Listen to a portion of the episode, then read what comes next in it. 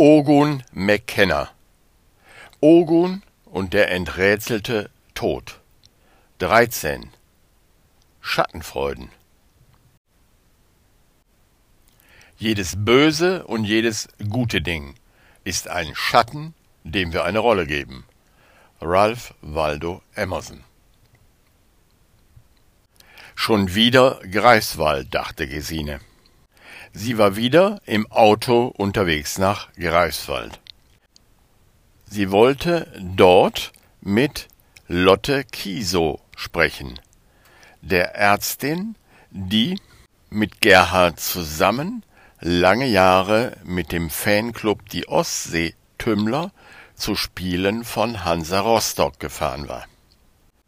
Die Handynummer, die ihn Hetty, die Wirtin der Fankneipe Rote Erde gegeben hatte, funktionierte nicht mehr. Sie konnte also nur auf gut Glück nach Greifswald fahren. Ogun hatte eine Adresse in Greifswald recherchiert, die sich in der Steinbecker Straße befand. Eine Arztpraxis war allerdings nirgendwo mehr eingetragen. Offensichtlich unterhielt Lotte im Moment keine eigene Praxis als Ärztin. Gesine hatte die A20 schon verlassen und fuhr jetzt auf der Landstraße. Das Wetter war trübe, aber nicht regnerisch. Gesine mochte dieses Wetter. Es wirkte auf sie immer so, als sei alles in Watte gepackt. Außerdem mochte sie Greifswald, da sie länger dort gelebt hatte und sich ganz gut auskannte. Sie summte vor sich hin und stellte nach einer Weile lächelnd fest, dass es Lucky Man war. Das Lied hatte sich für sie zu einem Ohrwurm entwickelt. Hoffentlich treffe ich Lotte an, dachte sie. Es wäre sehr ärgerlich, die ganze Strecke umsonst gefahren zu sein. Ihr Blick fiel auf den Zettel mit ihrer Tageslektion, den sie sich auf die Windschutzscheibe geklebt hatte um ihn immer im Blickfeld zu haben. Ich bin verstimmt, weil ich etwas sehe, was nicht da ist. Der heutige Leitgedanke kann nutzbringend auf alles angewendet werden, was dich aufzuregen scheint, und kann gewinnbringend den ganzen Tag über zu diesem Zweck verwendet werden. So hatte sie es heute Morgen im Kurs gelesen.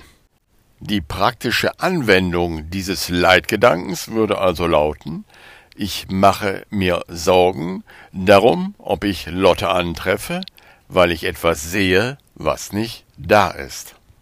Sie spürte nach, was dieser Gedanke in ihr bewirkte, und dachte aber dann, es ist vielleicht einfach eine zu kleine Sache, um eine Wirkung zu spüren. Sie sollte also vielleicht warten, bis eine größere Verstimmung auftauchte, um den Gedanken anzuwenden. Dann erinnerte sie sich aber, dass es in der Lektion geheißen hatte, es gibt keine kleinen Verstimmungen, sie alle stören den Frieden meines Geistes gleichermaßen. Ich kann nicht an dieser Form der Verstimmung festhalten und die anderen loslassen. Im Rahmen dieser Übung will ich sie deshalb alle als gleich ansehen. Also wiederholte sie nochmals laut, ich mache mir Sorgen darum, ob ich Lotte antreffe, weil ich etwas sehe, was nicht da ist. Dann spürte sie nach, und sie spürte, dass vor ihrem inneren Auge einige Situationen auftauchten, in denen sie versetzt oder sitzen gelassen worden war. Sehr interessant, sagte sie laut. Sie sprach sehr gerne laut mit sich, denn sie hatte festgestellt, dass ihr dies beim Denken half. Wenn ich mir Sorgen darum mache, ob ich Lotte antreffe, sucht mein Geist in der Vergangenheit nach Situationen, wo es ebenfalls schiefgegangen ist. Also sehe ich genau in diesem Moment nur die Vergangenheit. Und deshalb sehe ich etwas, was nicht da ist weil mein Geist mit der Vergangenheit beschäftigt ist und nicht mit dem Hier und Jetzt. Im Hier und Jetzt war sie in Greifswald angekommen. Sie bog links in Richtung Zentrum ab und fuhr durch eine verkehrsberuhigte, enge Straße. Wenn sie sich richtig erinnerte, musste die Steinbecker Straße irgendwann als Querstraße auftauchen. Und richtig, da war sie. Sie bog links ein und hatte Glück. Direkt vor einem vegetarischen Imbiss fand sie einen Parkplatz. Die Straße war eng und nur auf der rechten Seite konnten Autos parken. Die Häuser waren zwei- oder dreigeschossig. Es waren schöne alte Häuser im Stile einer Hansestadt. Hinten endete die Straße auf einer Fußgängerzone. Gesine kaufte einen Parkschein, legte ihn ins Auto, schloss ab und schlenderte dann an den Häusern entlang. Hier Nummer 22, ein schmuckloses dreistöckiges Haus. Vor dem Haus stieg eine Frau mittleren Alters mit zwei großen Einkaufstüten aus ihrem roten VW Polo. Sie ging auf die Nummer 22 zu und schloss auf. Gesine hielt ihr freundlich die Haustür auf, damit sie mit ihren beiden Taschen durchgehen konnte. Dann schlüpfte sie selber in den Hausflur und stieg hinter der Frau die Treppe hinauf. Im ersten Stock stand sie dann vor einer Wohnungstür mit einem dieser selbstgebastelten Tonschilder. Lotte Kiso stand da drauf. Neben dem Tonschild gab es einen Aufkleber von Hansa Rostock. Gesine drückte auf die Klingel und wartete. Nichts passierte. Erst jetzt bemerkte sie, dass jemand sie von hinten anschaute. Sie drehte sich um und sah, dass die Nachbarin auf halber Treppe stehen geblieben war und sie beobachtete. Gesine drückte nochmal auf die Klingel, diesmal länger. Es passierte wieder nichts. Gehen Sie endlich, hörte sie die Nachbarin hinter sich sagen. Gehen Sie endlich, Frau Kiso ist nicht da. Wo ist sie denn? fragte Gesine. Ich muss sie dringend sprechen. Sie ist in Urlaub gefahren, schon länger. Ins Ausland. Ich weiß nicht, wann sie zurückkommt. Es wird länger dauern. Gesine stutzte. Kann ich ihr eine Nachricht hinterlassen? Nein, das hat keinen Zweck. Ich weiß nicht, wann sie zurückkommt, aber bestimmt nicht vor einem halben Jahr. Kommen Sie in einem halben Jahr wieder. Gesine schloss die Augen und wiederholte einige Male leise Ich ärgere mich über diese Nachbarin, weil ich etwas sehe, was nicht da ist. Ich ärgere mich über diese Nachbarin, weil ich etwas sehe, das nicht da ist. Gesine spürte, dass sie ruhiger wurde und öffnete die Augen. Die Nachbarin stand noch da und funkelte sie an aber Gesine spürte, dass sie sehr ruhig war. Sie spielt auch nur ihre Rolle, dachte sie. Dann spürte sie nach innen, und es kam ihr der Gedanke, Szene zu Ende, Gesine tritt ab. Sie nickte der Frau zu und ging langsam nach unten. Vor der Tür zögerte sie einen Moment, blieb stehen aber dann dachte sie, abtreten ist abtreten. Sie ging weiter, bis sie um die nächste Ecke war. Dort blieb sie stehen, lehnte sich an die Wand, schloss die Augen und genoss die innere Ruhe. Sie wiederholte noch einmal ihren Satz. Ich bin verstimmt, weil ich etwas sehe, was nicht da ist. Ohne Vergangenheit betrachtet, gab es überhaupt keinen Grund, verstimmt zu sein oder sich aufzuregen. In dieser Ruhe spürte sie noch mehr. Sie spürte, dass etwas nicht stimmte. Die Nachbarin hatte gelogen. Dies war es, was nicht stimmte. Gesine spürte genau, dass die Nachbarin einfach nicht authentisch gewesen war. Es würde sich lohnen, sich dies noch etwas genauer anzusehen.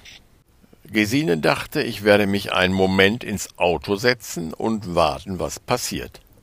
Aber zuerst muss ich auf die Toilette und werde in diesem Imbiss etwas essen. Sie betrat den vegetarischen Imbiss, bestellte sich ein veganes Gyros und eine Tasse Kaffee und ging zur Toilette.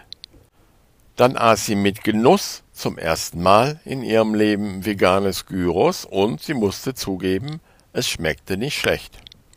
Sie trank ihren Kaffee aus, bezahlte und ging zu ihrem Auto. Sie wollte sich einfach ins Auto setzen und beobachten, was weiter geschieht. Dann bemerkte sie es. Scheiße, scheiße, scheiße, dachte sie. Der rote Polo war schon wieder weg. Die Frau war sofort wieder weggefahren. Sie wusste nicht was, aber irgendetwas stimmte ihr nicht. Sie setzte sich ins Auto, schloss die Augen und wiederholte ihren Satz. Diesmal dauerte es allerdings länger, bis sie ruhiger wurde, denn in ihrem Geist tauchten viele Situationen auf, wo sie meinte, versagt zu haben. Langsam wurde sie trotzdem ruhiger und dachte, wer weiß, wofür es gut ist. Sie hatte nicht mehr das Gefühl, länger hier zu bleiben und zu beobachten würde irgendeinen Sinn ergeben. Sie brauchte noch neue Winterstiefel, und hier um die Ecke gab es einen guten Schuhladen, wie sie wusste. Also würde sie dies jetzt erledigen. Das Feuer knisterte im Lehmofen. Draußen war es schon dunkel. Sie saßen in Oguns Küche, Gesine, Dad und Ogun am Küchentisch die Katze Ananda hatte sich wieder auf Gesines Schoß breit gemacht. Hase stand am Herd und kochte eine Misosuppe für alle. Dazu würde es einfachen Reis geben. Ogun liebte dieses Essen, denn es erinnerte ihn an seine Zeit im Zen-Kloster. Es war ein typisches Klosteressen. Einfach, vegetarisch und kraftvoll. Das Gemüse wurde nur kurz mitgekocht, damit es knackig blieb. Etwas Räuchertofu, kurz angebraten, rundete den Geschmack ab. Es war wichtig, dass das Miso erst in die Suppe kam, wenn sie nicht mehr kochte. Gesine hatte ausführlich von ihren Ermittlungen berichtet. Gute Arbeit, sagte Ogun, gute Arbeit. Hm, ich komme eher vor, als wenn ich versagt hätte, sagte Gesine. Dann korrigier deinen Fokus, sagte Hase vom Herd aus. Sie rührte gerade Miso in eine Extratasse mit warmem Wasser, um sie dann in die Suppe zu schütten, wenn sie nicht mehr kochte. Du hast heute in Greifswald deine Rolle im kosmischen Spiel gespielt und bist sauber abgetreten, fuhr Hase fort. Wenn du darauf deinen Fokus hältst, wird dir klar, dass das Ego-Denksystem vor der Fahrt nach Greifswald Erwartungen aufgebaut hat und dich dann dafür verurteilt, dass du sie nicht erfüllst. Du hast aber im Hier und Jetzt völlig korrekt gehandelt und vergeben. Aber ist Vergebung nicht auch eine Illusion? fragte Gesine.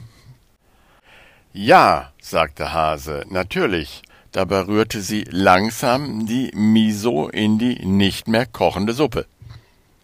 Aber es ist die letzte, verstehst du? Illusionen machen Illusionen, außer einer. Vergebung ist eine Illusion, die eine Antwort auf die übrigen ist. Die Vergebung fegt alle anderen Träume weg, und obwohl sie selbst ein Traum ist, bringt sie keine weiteren hervor. Alle Illusionen außer dieser einen müssen sich tausendfach vermehren, aber hier ist es, wo Illusionen enden. Gemeint ist natürlich hier die Vergebung, wie sie der Kurs lehrt. Die Vergebung des Ego-Denksystems ist die Vergebung zum Zerstören. Die Sünde wird erst wirklich gemacht und dann versucht man sie zu vergeben. Dies funktioniert nicht. Vergebung, wie sie der Kurs definiert, heißt, dass du etwas vergibst, was nie geschehen ist. Die Erwartungen deines Ego-Denksystems sind nie geschehen. Du hast im Hier und Jetzt genau richtig reagiert, hast deine Rolle gespielt, hast vergeben und bist abgetreten. Herzlichen Glückwunsch. Sehe ich auch so, sagte Dad. Du hast sehr vernünftig gehandelt, indem du dich von deinem Leitsatz hast führen lassen. Richte dein Gesicht immer zur Sonne und die Schatten werden hinter dich fallen, sagt Walt Whitman, und ich denke, er hat recht. Außerdem ist das Beschatten ein ziemlich schwieriges Geschäft. Beschatter sind Schatten, die Menschen beschatten, die im Schatten leben, pflegte mein Ausbilder immer zu sagen. Gut gesagt, Dad, mischte sich Ogun ein.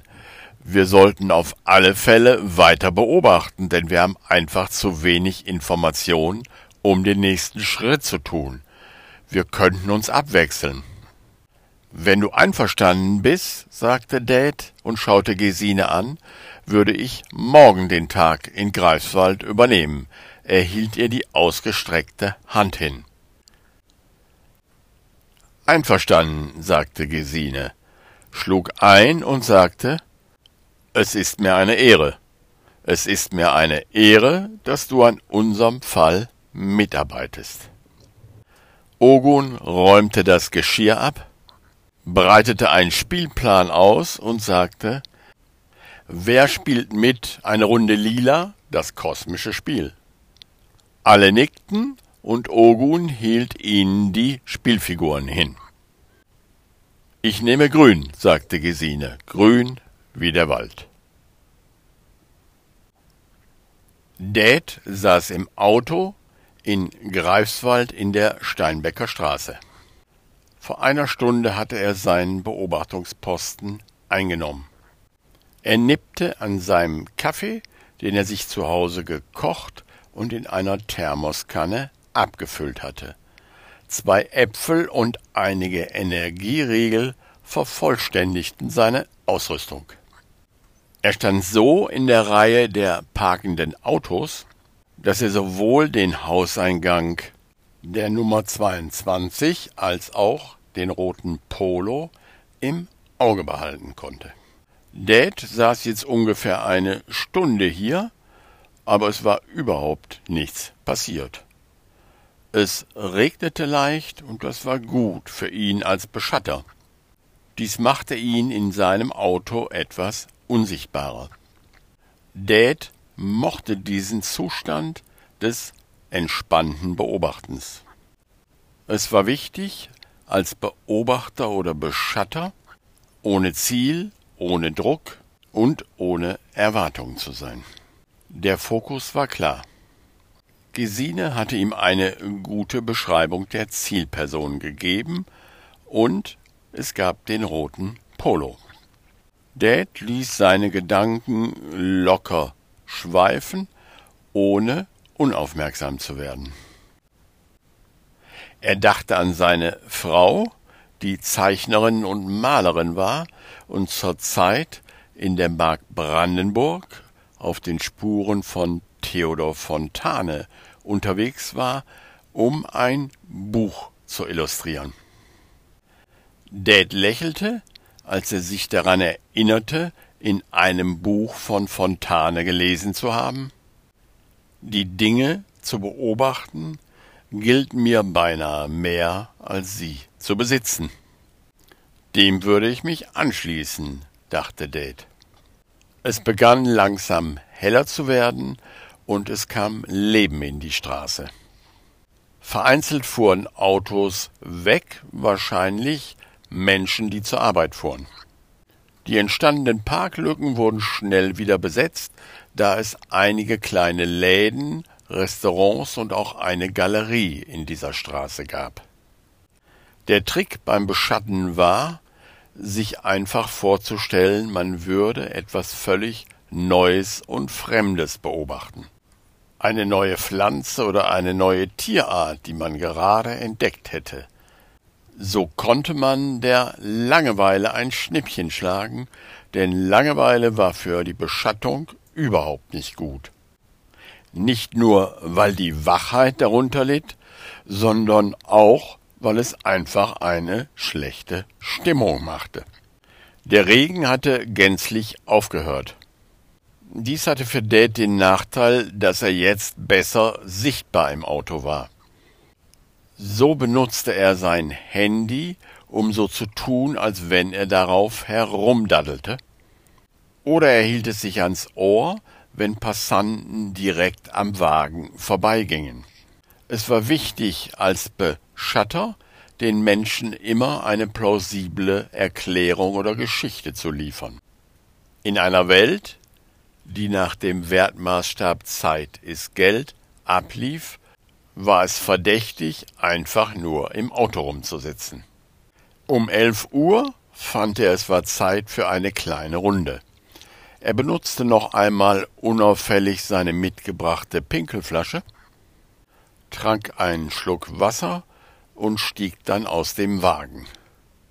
Aus dem Kofferraum holte er einen Stapel Prospekte, die er unterwegs an einer Tankstelle mitgenommen hatte. Es waren einfache Flugblätter für eine Pizzeria hier am Ort.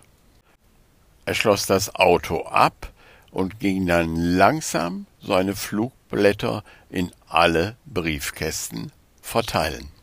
Dabei hielt er aus den Augenwinkeln immer die Nummer 22 im Auge. An den Fenstern im ersten Stock konnte er nichts Ungewöhnliches feststellen. Nichts bewegte sich, alles war völlig unauffällig. Er ließ sich beim Verteilen viel Zeit, so dass er seinem Körper genügend Bewegung geben konnte. Am Ende der Straße ging er um die Ecke, steckte seine Flugblätter weg und ging dann mit dem Handy am Ohr, telefonierend, in raschen Schritten zum Auto, wo er wieder Platz nahm. Er trank eine halbe Tasse Kaffee, aß einen Apfel und einen Energieriegel. Schichtwechsel, dachte er. Er hatte das Beschatten immer geliebt, weil es einfach Geduld lehrte. Er dachte an eine Stelle im Kurs, die Ogo ihm kürzlich vorgelesen hatte. Eure Geduld miteinander ist eure Geduld mit euch selbst. Ist ein Kind Gottes nicht der Geduld wert? Ich habe euch unendliche Geduld entgegengebracht, weil mein Wille der unseres Vaters ist, von dem ich unendliche Geduld gelernt habe. Seine Stimme war in mir, so wie sie in euch ist, und sie spricht für Geduld mit der Sohnschaft im Namen ihres Schöpfers. Die Zeit tröpfelte dahin. Dad hatte viel über das Gurren der Tauben gelernt, die er ausführlich beobachtet hatte und leise versucht hatte nachzuahmen. Er schaute auf die Uhr und dachte, ich werde wohl bis 18 Uhr machen. Als er wieder hochschaute, sah er sie. Sie kam mit schnellen Schritten aus der Haustür, eindeutig die Zielperson. Sie ging direkt zum roten Polo und stieg ein. Der rote Polo fuhr los bis zum Ende der Straße, um da zu drehen, denn es war ja eine Sackgasse. Dad hatte in der Zeit schnell sein Auto angelassen und war ein Stück zurückgestoßen, damit er sofort ohne Zeitverlust rausziehen konnte. Er brauchte jetzt einfach ein bisschen Glück, das war ebenso, wenn man nicht als Team arbeitete. Als der rote Polo an ihm vorbeifuhr, sah er absichtlich weg und mimte den Telefonierenden. Er drehte sich um und sah, dass sie nach rechts abbog. Dad warf das Handy auf den Beifahrersitz und scherte aus. Dann stieß er einfach rückwärts zurück, um Zeit zu sparen, und sah den Polo etwa 200 Meter vor sich fahren. Er verringerte den Abstand etwas und achtete sehr darauf, dass nicht mehr als ein Fahrzeug zwischen ihm und dem roten Polo war. So ging es einige Minuten durch Greifswald, dann bog der rote Wagen auf den großen Parkplatz eines Baumarktes ein. Sie parkten beide, und Dad folgte ihr im lockeren Abstand. Die Frau ging mit schnellen Schritten so als wenn sie es eilig hätte. Dad suchte sich einen guten Platz am Eingang des Baumarktes, wo er Ein- und Ausgang und auch die Toiletten gut beobachten konnte. Aus dem Infoständer nahm er sich ein Prospekt über Kettensägen und blätterte interessiert darin. Es dauerte eine Viertelstunde, bis sie wieder auftauchte. Er sah, dass sie einen Grabspaten, zwei Eimer und einige Kleinteile bezahlte, was genau konnte er auf die Entfernung nicht erkennen. Sie warf die Kleinteile einfach in einen der Eimer und dann ging sie in schnellen Schritten zurück zu ihrem Auto. Wieder fuhren sie eine ganze Weile durch Greifswald, aber es ging offensichtlich stadtauswärts. Und sie fuhren auf einer Landstraße, die relativ wenig befahren war. Es war inzwischen fast dunkel. Dad vergewisserte sich, dass niemand hinter ihnen war, dann setzte er an einer Abzweigung, wo der Polo geradeaus fuhr, den Blinker, aber anstatt abzubiegen, schaltete er nur Blinker und Licht aus und fuhr ein ganzes Stück im Dunkeln weiter. Dann schaltete er das Licht wieder ein. Dieser Trick würde natürlich keinen Profi beeindrucken, aber Dad ging nicht davon aus, dass er es mit einem Profi zu tun hatte. Ja, er war sich sogar inzwischen sicher, dass seine Zielperson überhaupt nicht die Idee hatte, verfolgt zu werden. Sie fuhren durch Grubenhagen, dann durch Helmshagen, welches nur aus drei Häusern bestand. Plötzlich setzte der rote Polo den Blinker und bog nach rechts ein. Im Vorbeifahren bemerkte Dad, dass es sich um einen Waldweg handelte.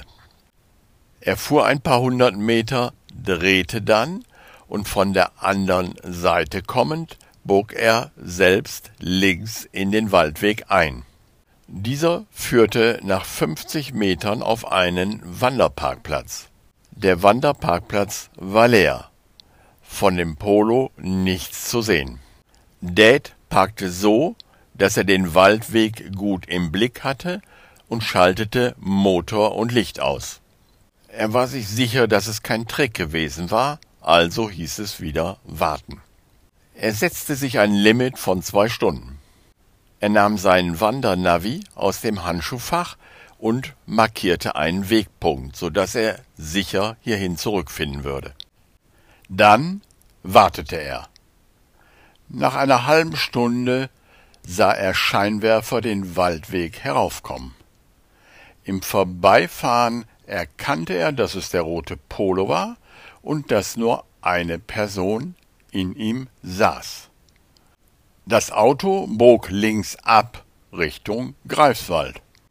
Dad hängte sich hinten dran und dann machte er etwas, was er in seiner ganzen Beschatterlaufbahn noch nie gemacht hatte. Er überholte das Zielfahrzeug und fuhr zur Steinbecker Straße. Er parkte stieg aus und stellte sich in den dunklen Hauseingang der Nummer 24. Und richtig, seine Intuition hatte ihn nicht getäuscht. Nur eine Minute später kam der rote Polo. Die Frau parkte, stieg aus und ging in Ruhe zum Haus Nummer 22. Ohne Spaten, ohne Eimer. Dad lächelte. Dann schrieb er eine Nachricht an Ogun, bin in einer Stunde bei euch. Hoffe, ihr habt die schottische Pie auch ohne mich gut hingekriegt. Bis gleich, Dad.